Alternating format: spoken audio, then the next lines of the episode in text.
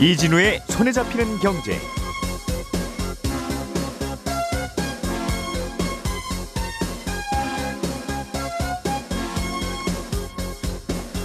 안녕하십니까 이진우입니다.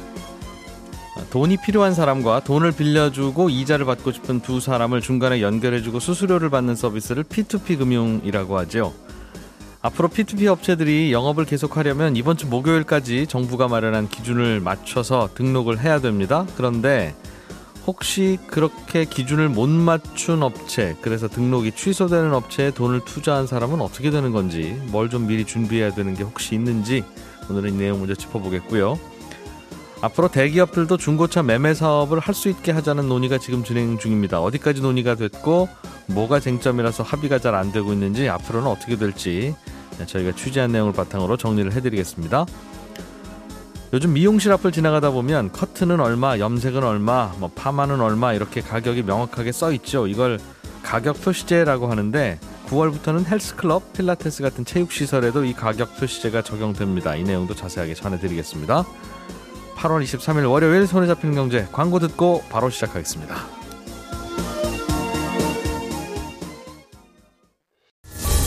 오늘의 뉴스를 프로파일링 합니다.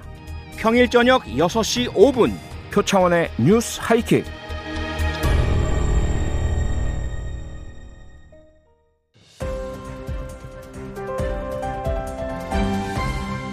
이진우의 손에 잡히는 경제. 네, 예, 주요 경제 뉴스를 정리합니다. 아, 고란 경제 전문 기자 김현우 행복자산관리연구소장 손에 잡히는 경제 박세훈 작가 세 분 나오셨습니다. 어서 오세요. 네, 예, 안녕하세요. 그 월요병이라면 그 누구에게도 뒤지지 않을 세 분과 함께하겠습니다라고 대본에 적혀 있어요. 네. 월요병이 심해서. 아 무슨 의미입니까? 아 다들 한 월요병 하신다. 네. 왜냐하면 저희는 어제 밤 어제 오후부터 일을 해야 되기 때문에 아. 월요병 심합니다. 예, 일요일에 일을 열심히 하면 월요병이 좀 덜하다고. 일요병이 있어요. 아. 토요일부터. 네, 일요병 환자 김현우 소장님. 예.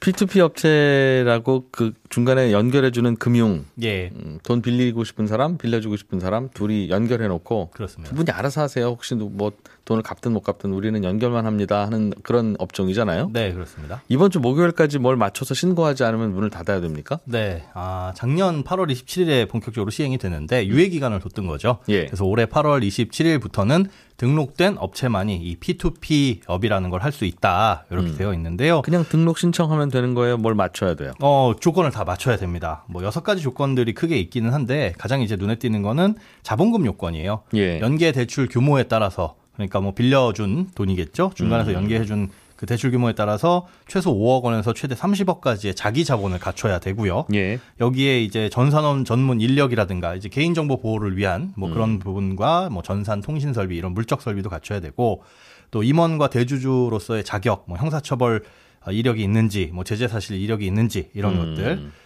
그리고 그런 능력이 이제 정해진 기준을 충족을 해야 됩니다. 예. 사실 이런 등록 요건이 좀 까다롭기보다는 이 등록을 한 다음에 어, 소비자 안전 장치라든가 이런 것들이 좀 보완이 돼서 그 부분이 좀 어, 영업을 하는데 까다롭게 보인다라고 볼 수가 있는데요. 일단 지난 17일 기준에서 지금 우리나라에 있는 P2P 업체는 85개로 파악이 되고 있습니다. 예. 이 중에 40개 업체가 등록 신청을 완료를 했고요. 음. 거기서 심사를 통과한 건 7개 업체입니다.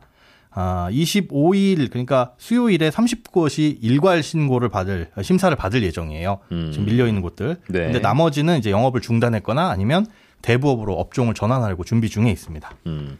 우리는 P2P 더 이상 안 하겠다고 하고 대부업으로 업종을 전환한다는 건 소비자들의 투자도 안 받겠다는. 네, 그렇습니다. 그게 음. 핵심이죠. 소비자 투자를 이제 안 받는다, 못 받는다 이렇게 보면 되겠습니다. 그럼 거기에 혹시 투자해서 돈 굴리고 계신 분이 계실 거 아니겠어요? 예, 소비자 그렇죠. 중에는. 네. 그분들은 그냥 잘 돈 뺄 수 있는 겁니까? 아니면 요즘엔 하도 아 그렇죠. 그게 사실은 문제인데요. 예. 일단은 등록을 못한다, 27일부터 영업을 못한다라고 하더라도 신규 투자 유치만 중단되고 기존의 영업은 지속됩니다. 네. 이제 투자를 하신 분들도 계속 아, 받던 이자는 받을 수가 있는 거고 음. 어, 이미 받아놓은 건요. 그리고 예. P2P를 통해서 돈을 빌린 분들도 당연히 이제 갚아야 될 돈은 갚나, 갚아야 된다는 거죠. 음.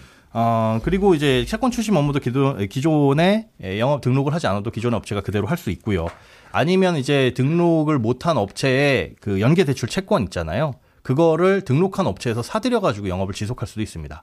그게 무슨 말이죠? 어, 돈을 빌려 빌려 간 사람들, 음. 이 사람들의 이 대출 채권 네. 이거를 등록한 업체에서 사 가지고 영업을 이어간다. 그러니까 음, 너희 저, 손님들 두 그룹 다 우리한테 넘기세요. 저희가 관리할게요. 그동안 그렇죠. 당신들이 그렇죠. 했던 사업. 예, 저축은행이 문 닫으면 음. 거기 고객들이 이렇게 인수하는 것처럼 다른 저축은행이 가져가는 것처럼. 예, 그리고 큰 문제는 없겠네요. 큰 문제는 없습니다. 그런데 문제가 발생할 게 우려되는 건 영업을 중단하지도 않고 대부업 전환도 뭐 생각하지 않고 등록 신청도 하지 않은 업체가 12개가 있습니다.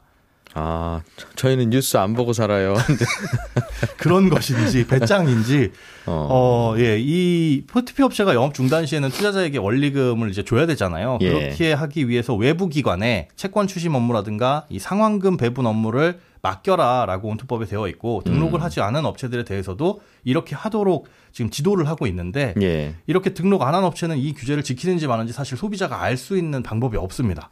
그뭐 홈페이지에 저희는 등록 신청 중입니다라고 걸어놔도 그게 진짜인지 아닌지도 알 수도 없고요. 아하. 그러니까 사실 여기에서 이제 문제가 발생할 수가 있다는 게 가장 우려스러운 부분인데 여기에 투자하고 있는 투자자만 3천 명 정도가 되는 걸로 파악을 하고 있고 네. 투자 금액이 한 400에서 450억 원 정도 남아 있다. 음. 그래서 지금 당국이 조치를 취하는 건 은행하고 피지사 하고 협력을 해가지고 여기에서 이제 외부로 돈이 빠져나가는 일이 없도록 좀 전산 시스템의 통제를 강화하고 있다라고 하는데요.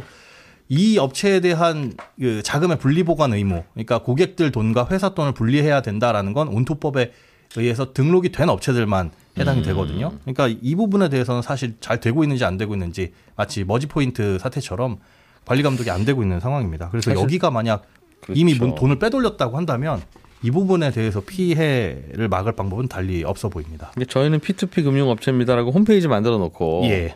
저희한테 돈을 맡기시면 이걸 이제 돈 비, 필요한 사람에게 빌려줘서 네. 이자를 받아서 여러분께 돌려드립니다라는 건데 그렇죠. 그 돈 받아서 뭐 어디를 가는지를 우리는 모르잖아요. 과거에 그런 사고들이 발생했기 때문에 이런 예. 법들이 생긴 거거든요. 갑자기 문을 닫고 폐업해버리고 돈은 못 받고 이런 음. 일들이 있었던 거죠. 이게 우리가 은행을 믿고 거래 오랫동안 믿고 거래하니까 예. 이런 거는 당연히 맡기면 주는 거지라고 생각하는데 어, 네.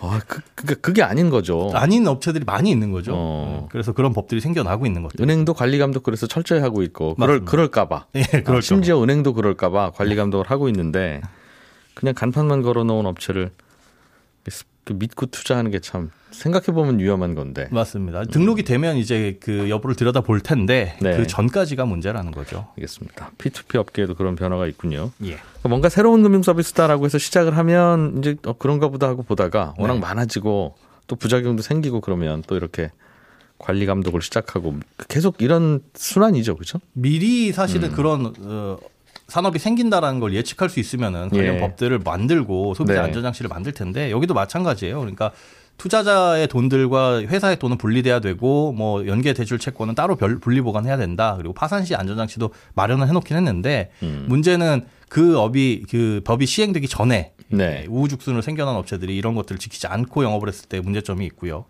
일단은 예, 요 음. 법이 시행된 다음에 내가 이용하는 P2P 업체가 등록돼 있는지 안 돼 있는지는 금융감독원에서 운영하는 파인이라는 사이트 있잖아요. 예. 여기에 들어가 보시면 이 제도권 금융회사 조회 메뉴에서 예, 온라인 투자 연계 음. 금융회사를 다 조회를 해볼 수가 있는데 와. 현재는 7개만 나오고 있습니다. 복잡하네요. 음. 네. 그동안 뭐 이런저런 포털 회사들도 그렇고 이런 P2P 연계 대출을 금융 상품으로 해서 예. 많은 분들에게 팔아왔어요. 맞습니다. 그 한뭐 1년에 뭐 연 한 7% 8% 드립니다. 그러면 혹하니까. 아주 혹하죠. 네. 그리고 소액으로도 투자할 수 있도록 이제 카카오페이가 음. 그런 것들을 중계를 했었죠. 문제 없이 잘 상환되면 뭐 큰 걱정은 아닌데. 네. 어쨌든 문제가 있든 없든 카카오페이든 어디든 이런 거 중간에서 이거 소개해주지 말아라. 예. 그런 또 규정이 생긴 모양이죠. 아 소개해주지 말아라고 하기보다는 이 카카오페이가 그걸 중간에서 중계를 했는데 예. 카카오페이 입장은 이거 단순 광고다. 우리는 음... 예, P2P 업체를 광고해줬을 뿐이다라고 했는데 예. 금융당국의 해석은 아니다. 너희들 중계다. 아, 광고와 중개가 어떻게 다르죠? 광고는 단순 홍보만 하게 되고 중고는 이제 중간에서 수수료를 챙겨가는 주 구조가 될 수 있다는 거죠. 홍보도 홍보비 받잖아요. 맞습니다. 그래서 이제 광고라고 얘기를 했는데 음. 금융당국 입장에서는 직접 투자할 수 있는 어, 통로를 너희들이 열어놨기 때문에 음. 그거는 거의 너희를 통해서 가입하는 것과 마찬가지다. 그냥 그 회사 홈페이지에 가서 알아서 하시든 마시든 하세요라고 하면 그건 광고인데 예. 클릭해서 들어가니까 어 바로 가입 신청서 뜨네. 그렇습니다. 이거는 중개다. 네. 그래서 음. 중개에 대해서 예. 어, 중개업자로 등록을 해야 된다라고 하니까 카카오페이가 그러면 안 하겠다라고 아, 했습니다. 등록하죠 중... 왜요? 아, 사실 중, 등록을 하게 되면 금융상품 예. 판매업자는 굉장히 많은 요건을 충족을 해야 되고 또 의무와 책임을 많이 집니다. 잘못됐을 음. 경우에 그 상품에 대한 판매 책임 책임도 져야 되고 예 그런 부분이 굉장히 까다로워서 근데 당장... 잘못됐을지도 우리는 모르게 우리도 모른다 그건 그렇죠 음. 그래서 이런 책임에서 당장은 좀 자유로워지겠다라고 음. 하는 입장인 것으로 분석이 됩니다. 거봐 이제 대기업이 된 카카오페이조차도 불안해서 못 파는 상품인데 우리는 안심하고 막 가입하고 네.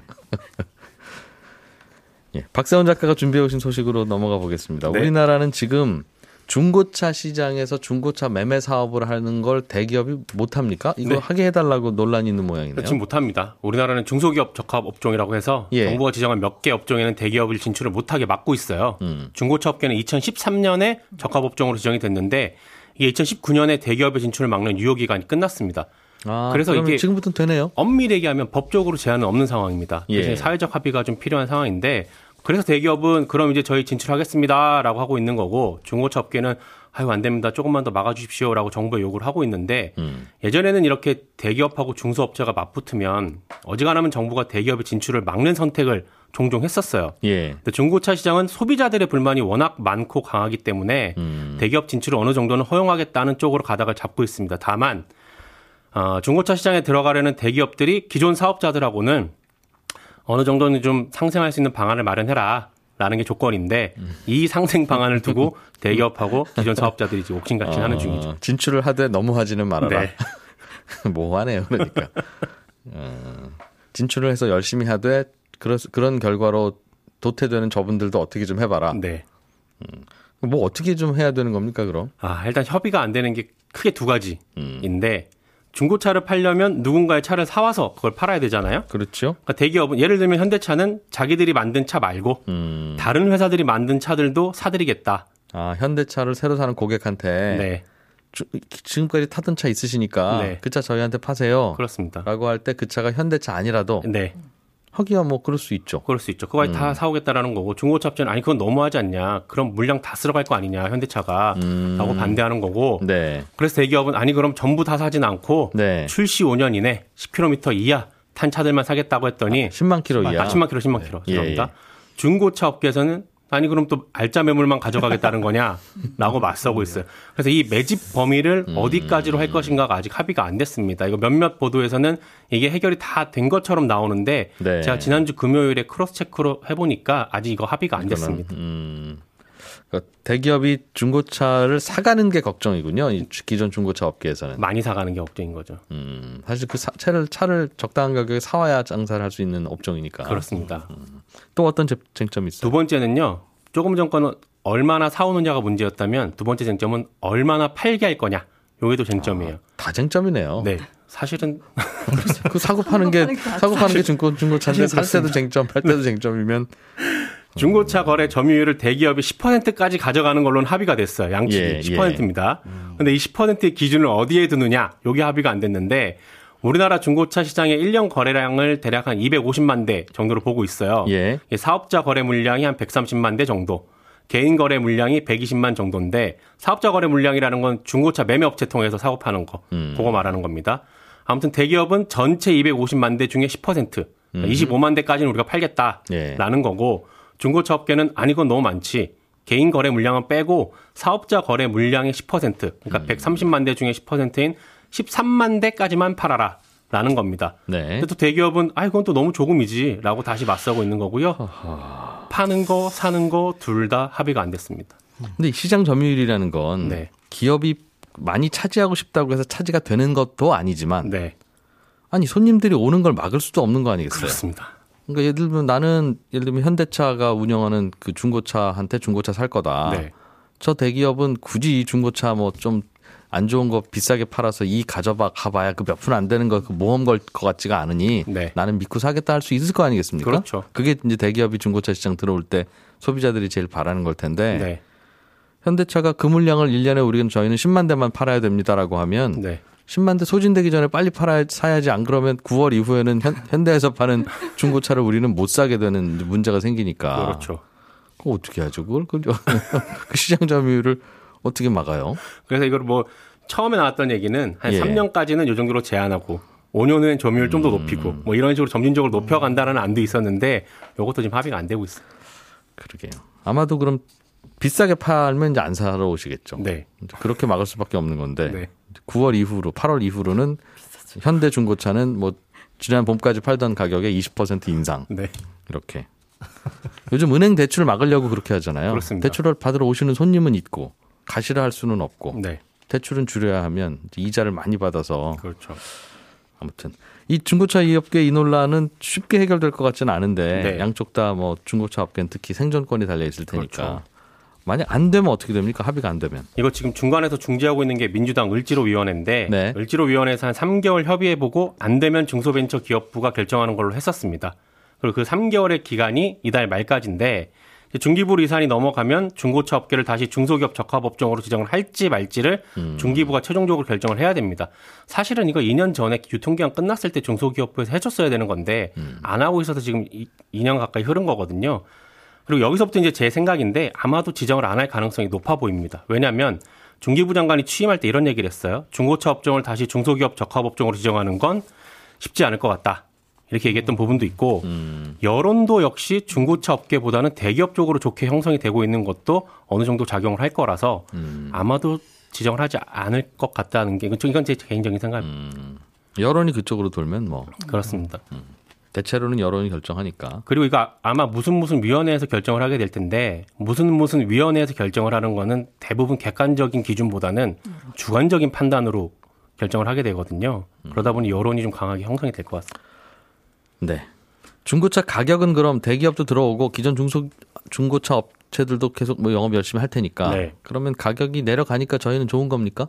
그거 잘 모르겠습니다. 사실은 두 가지 다입니다. 의견이 좀 갈리는데 예. 몇몇 분한테 물어보니까 가격이 저렴해진다고 보는 쪽이 있어요. 경쟁이 치열해지니까. 그렇습니다. 이건 대기업이 예. 들어와서가 아니라 새로운 플레이어가 들어오니까 경쟁이 치열해지고 경쟁이 치열해지니까 가격은 낮아질 거다라고 예. 보는 쪽이 있고 반대로 가격이 오를 거라고 보는 쪽에서는 현대차 같은 대기업이 중고차 시장 진출을 하면 음. 지금은 현대차 대리점 딜러가 새 차를 산 손님이 타던 차를 그냥 아는 중고차 매매상에 이렇게 연락해서 사가는데 네. 앞으로는 현대차가 직접 매입하고 정비하고 수리하고 인증한 후 팔게 되잖아요. 음흠. 그러면 그 과정에서 불량품도 줄 거고 불량품이 줄어드니까 수요도 늘고 그리고 인증된 아. 거라는 이유로 가격을 더 높게 받을 거고 그러다 보면 가격이 오를 수 있지 않겠느냐. 라는 의견도 있습니다. 그러니까 삼성전자가 중고폰 사들여서 딱 그 고쳐가지고 판다 그러면 네. 아무도 새 폰 안 사는 아. 아. 그런 문제 생길 수 있다는 거죠. 그럴 수 있습니다. 음. 고란 기자님, 다음 달부터는 헬스장도 바깥에 영업할 때 한 달에 얼마 이렇게 가격 표시를 해야 됩니까? 네, 가격 표시제인데요. 사업자가 생산 판매하는 물품에 대해 가격을 표시하는 제도입니다. 75년에 이게 왜 나왔나 했더니 물가 안정을 위해서 만들어진 거예요. 음. 상품만은 되다가 2013년부터 매장 면적이 66제곱미터 이상의 이 미용실, 음. 150제곱미터 이상의 일반 음식점 및 휴게 음식점 여기가 의무 업종으로 규정이 됐습니다. 예. 그래서 외부에 다섯 개 품목 이상의 서비스 가격을 표시해야 합니다. 그 미용실 아. 보면 왜 파마 얼마, 염색 얼마 이렇게 나오는 거 있잖아요. 예. 그, 그리고 2016년 7월부터 이제 학원도 됐고요. 다음 달부터는 체육시설 업에도 가격 표시제가 적용됩니다. 체육시설 업은 그럼 어디냐라고 보면 헬스장, 요가 필라테스 학원, 골프 연습장, 에어로빅장, 음. 태권도 무도 검도 체육장, 수영장, 축구 농구 배구 탁구장, 볼링장 무도 학원 거의 음. 다라고 볼 수 있습니다. 네, 네. 제 눈에는 당구장 빼고 다네요. 아, 당구장. 야, 아, 그러네요. 어쨌든 네. 네. 근데 바깥에 이제 시간당 얼마 내지는 한 달에 얼마 이렇게 네네. 쓰라는 거예요? 지금도 사실 음. 어, 월 3만 원 이렇게 써 있거든요. 네. 그럼 써 있는 거 아니냐라고 생각하실 텐데 월 3만 원에다 막상 들어가서 보면은 에이 1년 하셔야지요. 1년 음. 하셔야지 월 3만 원이다 이렇게 하거든요. 네. 그래서 가격 표시할 때요. 이렇게 구체적으로 해야 됩니다. 음. 1년 등록 시 월 3만 원 이렇게 구체적으로요. 음, 바깥에서 네. 봐도 음. 굳이 상담 안 받아도 네, 될 만큼 구체적으로. 그리고 예. 이제 운동복 대여하거나 라커룸 쓰면 가격이 올라가잖아요. 음. 그래서 이제 필라테스나 요가학원 골프 연습장에는 시설과 홈페이지에 수강료, 이용료를 적어야 됩니다. 음. 그러니까 라커 이용료 얼마, 뭐 얼마 이렇게. 예. 아, 저는 라커 이용료와 라커 잠그는 열쇠도 따로 파는 분들 봤어요. 만약에 지키지 않으면요 표시 광고법에 따라서 사업 장은 1억 원 이하 과태료고요. 임원 같은 경우에는 1천만 원 이하의 과태료가 부과됩니다. 음, 써놓으라 이거죠. 네. 어, 써놓겠네요. 그러면 좀 그냥 길, 길 가다가 좀 정신 좀 더 없겠네요. 어지러질. 간판들 막 서 있을 테니까. 주로 이제 네. 2층이 필라테스나 3층이 뭐 헬스클럽인 네. 경우 있는데 음. 1층에다 세우라는 거잖아요. 네. 아니 근데 그 밖에다 곳에. 표시하는 것도 문제지만요. 최근에는 이제 인터넷으로 많이 찾잖아요. 네. 근데 인터넷을 검색해 보시면 없어요. 가격이. 가격은 음. 다 상담이라고 써 있거든요. 아니면 그 앞에 가서 붙여놓은 거 보든가. 네, 맞습니다. 아하, 좀 불편하네. 네, 네. 예. 근데 이제 인터넷에도 이렇게 올리게 되면은 이제 그 사람들이 사실 이 그 홈페이지에 나와 있더라도 가격이 안 나왔기 때문에 항상 전화를 해요. 네. 전화를 하면 오셔서 이제 보시라고 하거든요. 음, 음. 근데 이런 불편함이 없어지는 거죠. 그렇죠. 음. 음. 써, 써놓으라는 거죠. 네네. 좀 써놓지. 크게. 대개는 크게 써놓는 곳이 가격이 자신이 있는 곳이죠. 맞습니다. 맞아요. 맞아요. 네. 그렇긴 한데. 네. 음. 안 하고 싶다 사장님들은 네, 사실 뭐 소비자 입장에서야 당연 환영인데 음. 사장님들은 안 하고 싶은 게요. 그 아까 말씀하신 대로 이게 그 업장 입장에서는 사실 방문을 유도하는 게 비즈니스 마케팅의 하나인데 음, 싸게 주고 네. 싸게 보이게 해놓고 게다가 이제 마음이 음. 없던 사람도 와가지고 이렇게 설득을 하다 보면은 음. 등록할 수 있거든요. 그렇죠. 근데 아예 가격을 붙여놓으면 그런 기회조차 박탈당하는 거니까 음, 음. 필요하시고요. 두 번째는 이렇게 되면은 그 평가할 수 있는 게 가격밖에 없다는 거예요. 가격만 보고서 이제 소비자들이 이제 등록을 할 테니까 그러면은 이게 가격을 앞세우는 것만 잘 되고 안 그런 곳은 이제 안 되니까 음. 좀 불리하다라는 거죠. 그것도 우리의 영업 방식인데 그렇다고 뭐 이게 뭐 속이는 것도 아니고 결국은 소비자가 알아서 결정하시는 건데 왜 그렇게 하라고 네. 하냐? 근데 소수 의견이긴 한데요. 네. 가격을 표시하지 않으면 아예 겁을 내고 오려는 생각조차 하지 않는데 가격을 공개하면 관심을 가지는 분이 증가할 수도 있다라고 네, 판단하는 분도 음, 있어요. 음. 이 부분에 제가 약간 공감하는 게 예전에 미용실 가격 안 붙여놨을 때요. 예. 어, 저기 너무 비쌀 것 같아서 아예 그냥 음, 음, 음. 발도 못 들었는데 붙여놓으니까 그래도 들어가서 물어는 보게 되더라고요. 아하, 네. 예. 어쨌든 간에 대체적으로는 반대하십니다. 음, 그, 사, 그 사업하신 사장님들이 네네.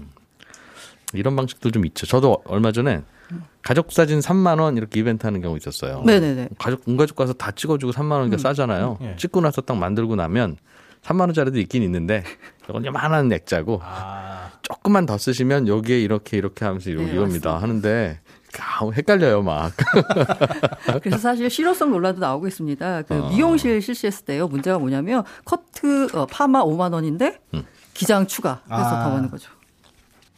예, 예, 손경제 마치기 전에 잠깐 정부에서 당부 말씀을 좀 전해달라고 부탁이 왔습니다. 얀센 백신이 좀 확보가 된 모양이에요. 어, 관할 보건소에 잠시 후 9시 이후에 전화하시면 30세 이상의 경우에는 해당이 되면 음, 접종을 해준다고 하니까 보건소에 문의하시라. 아, 물량이 보건소마다 얼마나 있을지 또 대상이 좀 다르긴 한데 지자체마다 다르니까 혹시 예, 접종 필요하신 분은 알아보시면 되겠습니다.